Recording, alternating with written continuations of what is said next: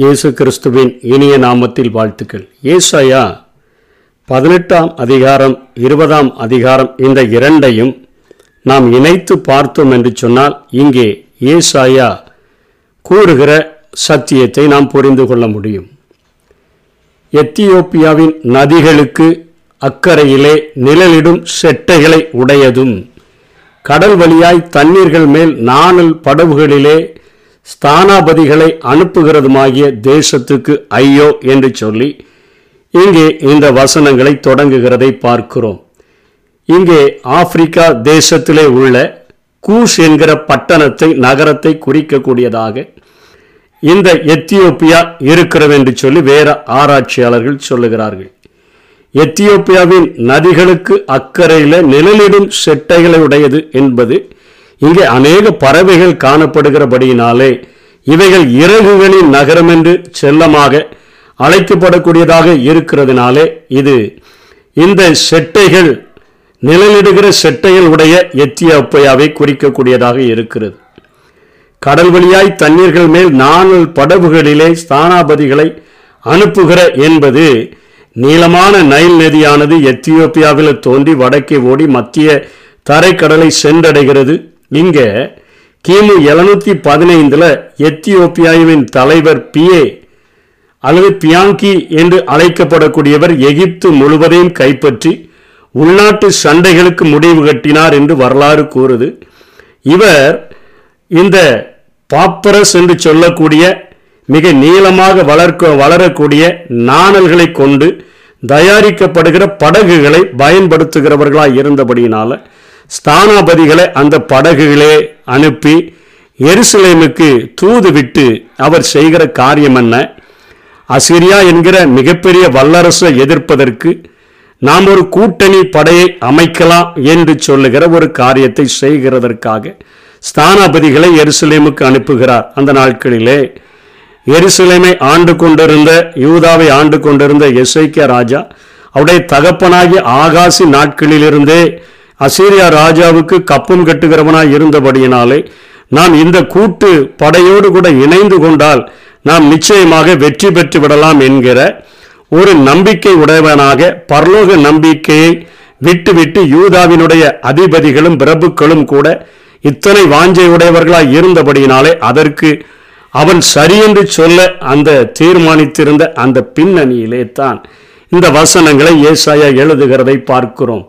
அந்த இரண்டாம் வசனத்தினுடைய பின்பகுதியிலே வேகமான தூதர்களை நெடுந்தூரமாய் பரவி இருக்கிறதும் சிறைக்கப்பட்டதும் துவக்கம் முதல் இதுவரையிலும் கெடியாய் இருந்ததும் அதாவது கெடியாய் இருந்ததும்னா மிகவும் ஒரு துஷ்டத்தனமான ஒரு பட்டணமாய் இருந்தும் அளவிடப்பட்டதும் மிதிக்கப்பட்டதும் நதிகள் பாலாக்குகிறதுமாகிய ஜாதி அண்டைக்கு போங்கள் என்று சொல்லி ஒரு கோபத்தில் சொல்லுகிறது போல. அதாவது நீங்க தரிசித்து நடவாமல் விசுவாசித்து நடக்கும்படியாய் அழைக்கப்பட்டிருக்கிறீர்கள் என்று வேதம் சொல்லுகிறத இவர்கள் இந்த உலகத்தில் அப்படியே கண் பார்வையில் பார்க்குறாங்க. இந்த எத்தியோப்பியாவை எகிப்தை நம்பிட்டா அசிரியாவை எப்படியாவது ஜெயிச்சிடலாம் அதிலிருந்து விடுதலை பெற்று விடலாம் என்று சொல்லி பரலோக தேவனை பார்க்காதபடி உலகத்தில் தங்களுக்கு பராக்கிரமசாலிகளாய் தெரிகிறவர்களை நம்பிட்டா இந்த அசிரியாவின் கைகளில் இருந்து விடுதலை ஆகிடலாம் அப்படின்னு நினைக்கிறதற்காக நீங்கள் போங்க. அப்படின்னு சொல்லி ஆண்டவர் சொல்லுகிறது போல இந்த காரியங்கள் சொல்லப்பட்டிருக்கிறதை பார்க்கிறோம். இப்போ நம்ம இருபதாம் அதிகாரத்தை கொஞ்சம் பார்த்தோன்னு சொன்னா அந்த நாட்களில் என்ன நடந்து கொண்டிருந்தது? தாத்தான் என்று சொல்லக்கூடிய அந்த அசீரியா ராஜாவாகிய சர்க்கானாலே சர்க்கோனாலே அனுப்பப்பட்டு அஸ்தோத்துக்கு வந்து என்பது பெலிஸ்திய பட்டணத்தை குறிக்கிறது. அந்த பட்டணத்தை மேல் யுத்தம் பண்ணி அதை பிடித்த வருத்த வருஷத்திலே அவனுடைய ஸ்தானாபதியாக அவனுடைய அவனுடைய யுத்த வீரனாக தாத்தான் வந்து அந்த பிடித்த வருஷத்துல தான் கர்த்தர் ஆமோத்ஸின் குமாரனாகிய ஏசாயாவை நோக்கி நீ போய் உன் அறையில் இருக்கிற ரெட்டை அவிழ்த்து உன் கால்களில் இருக்கிற பாதரட்சையை கலட்டு என்றார். அவர் அப்படியே செய்து வஸ்திரம் இல்லாமலும் வெறுங்காலமாய் அங்கே எஸ்ஐக்கியா ஆண்டவருக்கு கீழ்ப்படிந்து நடக்கிறார். அப்பொழுது கர்த்தர் எகிப்தின் மேலும் எத்தியோப்பியாவின் மேலும் வரும் மூன்று வருஷ காரியங்களுக்கு மூன்று வருஷத்து காரியங்களுக்கு அடையாளமாகும். குறிப்புமாக என் ஊழியக்காரனாகிய ஏசாயா வஸ்திரம் இல்லாமலும் வெறுங்காலுமாய் நடக்கிறது போல அசீரியா ராஜா தான் சிறைபிடிக்க போகிற எகிப்தியரும் தான் குடிவிலக்கி போகிற எத்தியோப்பியருமாகிய இளைஞரையும் கிழவரையும் வஸ்திரம் இல்லாமலும் வெறுங்காலுமாய் எகிப்தியருக்கு வெட்கம் உண்டாகும்படி இருப்பிடம் மூடப்படாதவர்களாய் கொண்டு போவான் என்று சொல்லி இங்கே ஏசாயாவின் மூலமாக தீர்க்க தரிசனம் உரைக்கிறார். இது எதற்கு? இப்படிப்பட்ட காரியங்கள் எகிப்திற்கும் எத்தியோப்பியாவிற்கும் நடக்கிறது என்று சொன்னால் ஏசைக்கியா நினைச்சிட்டா இவங்க தான் மிகப்பெரிய பராகரமசாலி இவங்களுடைய ஆதரவு கிடைச்சிட்டா போதும். நான் எப்படியாவது அசீரியாவை ஜெயிச்சிருவேன்னு நினைச்ச அந்த நம்பிக்கையை உடைச்சு போடத்தக்கதாக ஆண்டவர் அங்கே எகிப்தியையும் எத்தியோப்பியாவையும் நிர்வாணமாக அசிரியா சிறைபிடித்து கொண்டு போகிற ஒரு நிலைமைக்கு தள்ளி விடுகிற அந்த காரியத்தை அவர்கள் பார்க்கட்டும். அப்பமாவது இசைக்கியாவுக்கும் என் ஜனங்களாகிய யூதர்களுக்கும் அறிவு வருதான்னு பார்ப்போம்னு சொல்லி ஒரு காரியத்தை அங்கே செய்கிறதை பார்க்கிறோம். அப்போந்தான் அவங்க என்ன செய்வாங்களாம் அஞ்சாம் வசனத்தில் இருபத்தஞ்சில் அப்பொழுது இந்த கடற்கரை குடிகள் தாங்கள் நம்பி இருந்த அந்த எத்தியோப்பியாவை குறித்தும் தாங்கள் பெருமை பாராட்டின எகிப்தை குறித்தும் கலங்கி வெக்கி எங்களுக்கெல்லாம் எத்தியோப்பியா இருக்கிறான் எங்களுக்கெல்லாம் எகிப்து இருக்கிறான் எங்களுக்கு என்னங்க ஒரு கவலை? நாங்கள் எதுக்குங்க கடவுளை தேடணும் அப்படின்னு சொல்லுகிற இந்த உலகத்தினுடைய காரியங்களை அநேகர் பேசுகிறாங்க எங்களுக்கு தலைமுறைக்கு அதெல்லாம் இருக்குது இதெல்லாம் இருக்குது அவ்வளோ சேர்த்துருக்குறோம் இவ்வளோ சேர்த்துருக்குறோம். அவங்கள தெரியும் இவங்கள தெரியும் நாங்கள் பார்த்துக்கொள்வோம் எங்களுக்கெல்லாம் ஆண்டவர் தேவையில்லைன்னு சொல்லுகிறது போல இருந்த ஜனங்கள் அவங்க கலங்கி வெட்கி இதோ அசீரிய ராஜாவின் முகத்துக்கு தப்பும்படி நாங்கள் நம்பி சகாயத்துக்கென்று ஓடி வந்து அண்டினவன் இவன் கையை பிடிச்சிட்டு ஐயோ எங்களுக்கு எப்படியாவது உதவி செஞ்சிரு அப்படின்னு இவன் கையை பிடிச்சிருந்தோமே. ஆனா அண்டினவன் இப்படி ஆனானே. ஐயோ அவனே இந்த நிலைமைக்கு தள்ளப்பட்டுட்டானே. இனிமேல் நாங்கள் எப்படி விடுதலையாக்கப்படுவோம் என்று அக்காலத்திலே சொல்லுவார்கள். இந்த உணர்வை ஏற்படுத்தும் வண்ணமாகத்தான் ஆண்டவர் இங்கே எத்தியோப்பியர்களையும் எகிப்தியர்களையும் அசீரியர்களுடைய கைகளிலே ஒப்பு கொடுக்கிறதை பார்க்கிறோம். எஸ்ஐக்கியாவுக்கும் யூத ஜனங்களுக்கும் ஒரு அறிவு வரத்தக்கதாக. ஏனென்று சொன்னால் எஸ்ஐக்கிய ராஜா இந்த எகிப்தையும் எத்தியோப்பியாவையும் நம்பித்தான். கிமு எழுநூத்தி பதிமூணுலேருந்து எழுநூத்தி பதினொன்று வரையிலையும் அதே போல கிமு எழுநூத்தி ஐந்துலேருந்து எழுநூத்தி ஒன்று வரையிலையும் அசிரியா ராஜாவாகிய சனகரிப்புக்கு எதிராக அவன் கலகம் பண்ணக்கூடியவனாக அவன் இருந்தான்.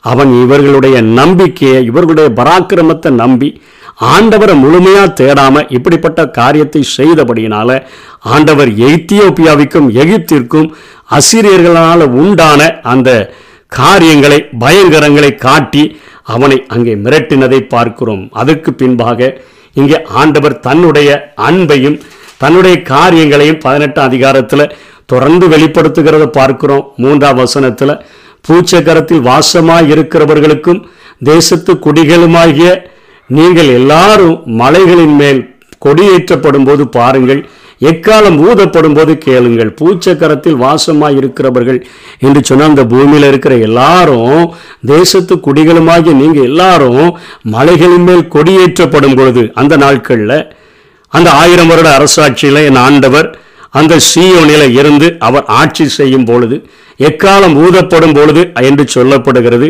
இந்த நாட்களில் நம்முடைய நாட்களிலே கிருபையின் காலத்தில் வாழ்கிற நமக்கு கல்வாரி சிலுவையில் அந்த கல்வாரி கொடியானது அந்த கல்வாரி சிலுவை கொடியானது கர்த்தராகிய இயேசு கிறிஸ்துவின் மூலமாக ஏற்றப்பட்டபடியினால எல்லாம் முடிந்தது என்று சொல்லி முழங்குகிற அந்தால எக்கால துணி போன்ற அந்த சத்தம் நம்முடைய காதுகளில் கேட்கப்படுகிறபடினால பாவத்திலிருந்து சாபத்திலிருந்து நோயிலிருந்து எல்லா விதமான ரோகங்களில் இருந்தும் ஆண்டவர் எங்களை விடுதலை செய்தார் என்கிற காரியத்தை நம்முடைய இருதயத்தில் நாம் கேட்கும் பொழுது நம்ம விசுவாசித்து நடக்கிறவர்களாக அந்த ஆண்டவர் எனக்கு எப்படியாகிலும் என் வாழ்வில் மிகப்பெரிய விடுதலையை தருவார் என் பாவ சாப ரோகங்களில் இருந்து எனக்கு விடுதலையை தருவார் என்கிற ஒரு நம்பிக்கையோடு கூட வாழ் வாழ முடியும் என்கிற காரியத்தை தான் இங்கே ஏசாயா குறிப்பிடுகிறதை பார்க்கிறோம். எக்கால ஊதப்படும் பொழுது கேளுங்கள்.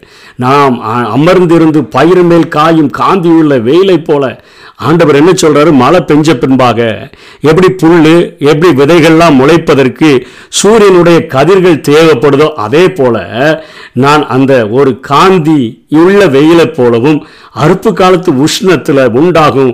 ஐயோ இவ்வளோ வெயிலாக இருக்குன்னு சொல்லுகிற நேரத்தில் ஒரு பனிமேகம் வந்து வந்தால் எப்படி இருக்குமோ அதே போல் என் வாசஸ்தலத்தில் இருந்து நான் சியோன்ல இருந்து நான் உங்களை கண்ணோக்குவேன் என்று கர்த்தர் சொல்லுகிறார். என்னோடனே சொன்னார். ஒரு அருமையான வாக்கு தத்துவத்தை கொடுக்கிறார். நீ எப்படி உலகத்தை நம்பி போற நீ இப்படி உலகத்தினுடைய பராக்கிரமத்தை நம்பி போற என்ன மறந்துடுற? ஆனா உனக்கென்று நான் ஒரு கொடியேற்றுகிறவராக உனக்கென்று எக்காலத்தை ஊதுகிறவராக உனக்கென்று ஒரு காந்தி உள்ள ஒரு வெயிலை போல உனக்கென்று ஒரு உஷ்ணத்துல உண்டாகிற ஒரு பனிமேகத்தை போல என் வாசஸ்தலத்திலிருந்து உனக்கு உன்னை கண்ணோக்கி உனக்கு நான் இப்படி இருப்பேன்னு சொல்லி ஆண்டவர் இங்கே ஏசாயாவின் மூலமாய் வாக்கு கொடுக்கிறதை பார்க்கிறோம். எதிரிகளுக்கு நான் எப்படி இருப்பேன் அப்படிங்கிற காரியத்தையும் ஐந்தாம் வசனம் ஆறாம் வசனத்தில் அவர் சொல்றாரு. திராட்சை செடிகள் அறுப்புக்கு முன்னே பூ பூத்து முற்றி காய்க்கிற காய்கள் பிஞ்சா இருக்கும் போதே அவர் அறிவாள்களினாலே கப்பு கவர்களை அறுத்து கொடிகளை அறிந்து அகற்றி போடுவார் என்று பார்க்கிறோம்.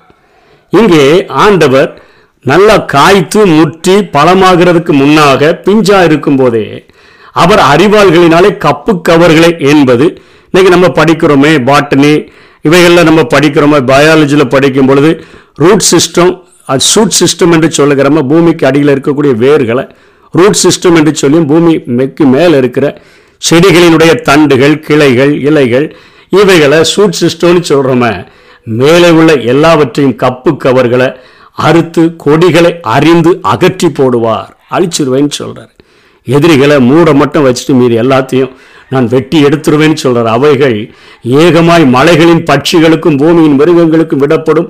பட்சிகள் அதன் மேல் கோடை காலத்திலும் காட்டு மிருகங்கள் எல்லாம் அதன் மேல் மாறி காலத்திலும் தங்கும். அதாவது ஒரு பால் நிலத்தை போல நாம் மாற்றிருவேனி ஆண்டவர் சொல்லுகிறதை பார்க்கிறோம். செப்பனியா ரெண்டாம் அதிகாரம் பதிமூன்றாம் வசனத்தில் அவர் தமது கையை வடதேசத்துக்கு விரோதமாய் நீட்டி அசீரியாவை அழித்து நினிவேயை அதாவது அசிரியாவின் தலைநகராகிய நினிவேயை பாலும் வனாந்திரத்துக்கொத்த வறட்சியான ஸ்தலமும் ஆக்குவார் என்று எழுதப்பட்டிருக்கிறார் அதை தான் நான் செய்வேன்னு சொல்கிறார் பாலும் ஒரு வனாந்திரமுமான ஸ்தலமாய் மாற்றிடுவேன். என் எதிரிகளுக்கு நான் இப்படி செஞ்சிருவேன். ஆனால் என் பிள்ளைகளுக்கு நான் அப்படியே ஒரு உஷ்ண காலத்தினுடைய பனிமேகத்தை போல இருப்பேன். ஒரு காந்தி உள்ள ஒரு வெயிலை போல இருப்பேன். மலைகள் அவர்களுக்காக கொடியேற்றுவை எக்காலம் ஊதுவேன் இப்படிப்பட்ட ஒரு ஆசீர்வாதமான வாழ்க்கையை கொடுப்பேன். ஆனால் எதிரிகளுக்கு நான் பாழாக்கி விடுவேன் என்று சொல்லுகிறதை நாம் பார்க்கிறோம். அசிரியர்களை நான் பார்த்து கொள்ளுகிறேன்ப்பா. நீயா எகிப்தை நம்பி போற? நீயா எத்தியோப்பியாவை நம்பி போற? இன்றைக்கு நமக்கு சத்ருவை நான் பார்த்து கொள்ளுகிறேன். அவனுடைய தலையை நான் ஏற்கனவே நசுக்கிட்டேன். அவனை நசுக்கிட்டேன். எல்லாவற்று காரியங்களையும் முடிச்சிட்டேன். எல்லாருக்கும் இப்பொழுது வானத்திலும் பூமியிலும் சகல அதிகாரமும் எனக்கு தான் கொடுக்கப்பட்டிருக்குது. நீங்க தரிசித்து நடவாமல் விசுவாசித்து நடங்க. இதை தான் ஆண்டவர் சொல்றாரு. ஆனா நம்ம அந்த ஆண்டவரை விட்டுட்டு வானத்தையும் பூமியும் உண்டாக்கின கர்த்தரிடத்திலிருந்து எனக்கு ஒத்தாசை வரும் என்பதை விட்டுட்டு நாம் மற்றவர்களை நம்பி வாழ்கிறோம். சங்கீதம் நூற்றி பதினெட்டு எட்டு ஒம்போதில் சொன்னது போல மனுஷனை நம்புவதை பார்க்கிலும் கர்த்தர் பேரில் பற்றுதலாயிருப்பதே நலம். பிரபுக்களை நம்புவதை பார்க்கிலும் கர்த்தர் பேரில் பற்றுதலாயிருப்பதே நலம். அதை நம்ப சொல்கிறாரு ஆனால் நம்ம அதை விட்டுட்டு பிரபுக்களையும் மற்றவர்களையும் மனிதர்களையும் தான் நான் நம்பி வாழ்ந்து கொண்டிருக்கிறோம். ஆண்டவர் ஆண்டவர் இறக்கமுற்று சொல்லுகிறார் ஏசாய்வை கொண்டு நான் உங்களுக்கு இப்படி இருப்பேன் அவர்களுக்கு எதிரியாக இருப்பேன் அப்படின்னு சொல்லிட்டு தான் அவங்களுடைய வாழ்க்கையிலே ஒரு உணர்வை கட்டளையிடுவேன் என்று சொல்லுகிறார். என்ன செய்கிறாரு? ஏசாயா நாற்பத்தைந்தாவது அதிகாரம் பதினாலாம் வசனத்தில் அவர்களுக்கு ஒரு உணர்வு உண்டாகுது. எகிப்தியருக்கும் எத்தியோப்பியருக்கும் எப்படின்னா எகிப்தினுடைய சம்பாத்தியமும் எத்தியோப்பியாவின் வர்த்தக லாபமும் அங்கே நெடிய ஆட்களாகிய சபேயரின் வர்த்தக லாபமும் உன்னிடத்திற்கு தாண்டி வந்து உன்னுடையதாகும். அவங்க தான் ரொம்ப பெருசாக பயங்கரமாக ஞானமாக தொழில் பண்ணது போல தெரியும். ஆனால் உங்களுக்கு எல்லாம் லாபங்கள் அவர்களை தாண்டி உங்களுடையதாகும். அப்போ அவங்க உங்கள் பின்ன சென்று விலங்கிடப்பட்டு நடந்து வந்து அவங்க கைகளில் விலங்கிடப்பட்டு அடிமைகளாக இருப்பாங்க. அவங்க வந்து சொல்லுவாங்க உன்னுடனே மாத்திரம் தேவன் இருக்கிறார் என்றும். நீ மனுஷனை நம்பி ஓடனா அவங்க அப்படி சொல்ல மாட்டாங்க. நீ வானத்தையும் பூமியை உண்டாக்கின கர்த்தரை நோக்கி பார்த்தானா? உன்னுடனே மாத்திரம் தேவன் இருக்கிறார் என்றும் அவரை அல்லாமல் வேறே தேவன் இல்லை என்றும் சொல்லி உன்னை பணிந்து கொண்டு உன்னை நோக்கி விண்ணப்பம் பண்ணுவார்கள் என்று கர்த்தர் சொல்லுகிறார். ஏசாய நாற்பத்தஞ்சு பதினாலில் சொல்கிறார் அப்படிப்பட்ட ஒரு மாறுதல் உண்டாகும் போது தான் இங்கே ஏசாய பதினெட்டு ஏழில் சொன்னது போல அந்த நெடுந்தூரமாய் அக்காலத்தில் நெடுந்தூரமாய் பரவி இருந்துக்கிறது பெரிய சிட்டி பெரிய தேசம். சிறைக்கப்பட்டதும் துவக்கம் முதல் இதுவரைக்கும் கெடியதாக இருந்ததும் அளவிடப்பட்டதும் மிதிக்கப்பட்டதும் நதிகளுக்கு பாலாக்கு நதிகள் பாலாக்குகிறதுமான ஜாதியானது அந்த எத்தியோப்பியாவானது. சேனைகளுடைய கர்த்தர் நாமம் தங்குகிற அந்த ஸ்தலத்துக்கு வந்து அவங்க காணிக்கை படைப்பாங்க. சீயோன் மனையில் சேனைகளின் கர்த்தருக்கு காணிக்கை கொண்டு வரப்படும். இதை தெளிவாக செப்பனியா மூன்று பத்தில் பார்க்குறோம். எத்தியோப்பியாவின் நதிகளுக்கு அக்கறையில் இருந்து என்னிடத்தில் விண்ணப்பம் பண்ணுகிறவர்களாகிய சிதறடிக்கப்பட்டவர்களின் குமாரத்தியானவள் எனக்கு காணிக்கை கொண்டு வருவாள். அந்த ஆயிரம் வருட அரசாட்சியில் எத்தியோப்பியர்கள் எனக்கு வந்து சியோனில் வந்து காணிக்கை செலுத்தும்படியாய் கடந்து வருவார்கள். அந்த ஆயிரம் வருட அரசாட்சியில் மிகப்பெரிய பாதை இருக்கும்னு சொல்லி பார்த்தோமே ஹைவே. சகரியா பதினான்கு பதினாறில் பின்பு எருசலேமுக்கு விரோதமாக வந்திருந்த எல்லா ஜாதிகளும் ஜாதிகளிலும் மீதியான யாவரும் சேனைகளின் கர்த்தராகிய ராஜாவை தொழுது கொள்ளும் படிக்கும் கூடார பண்டிகை ஆசரிக்கும் படிக்கும் வருஷா வருஷம் வருவார்கள். ஆயிரம் வருட அரசாட்சியில் முக்கியமான பணி என்னன்னா ஆண்டவரை தொழுது கொள்ளுகிறதற்கும் கூடார பண்டிகையை ஆசரிக்கிறதற்கும் வருஷா வருஷம் எருசலேமுக்கு போகணும் பதினேழாம் வசனம் சகரியா பதினாலு பதினேழு அப்பொழுது பூமியின் வம்சங்களில் சேனைகளின் கர்த்தராகிய ராஜாவை தொழுது கொள்ள எருசலேமுக்கு வராதவர்கள் எவர்களோ அவர்கள் மேல் மழை வருஷிப்பதில் அப்பமும் அங்கே கொஞ்சம் வறட்சி காணப்பட்டுறோம். வறட்சி இல்லாத கண்ணீர் இல்லாத கஷ்டம் இல்லாத சாபம் இல்லாத இந்த உலகத்தில் ஒரே ஒரு ஆட்சியாளர் தான்.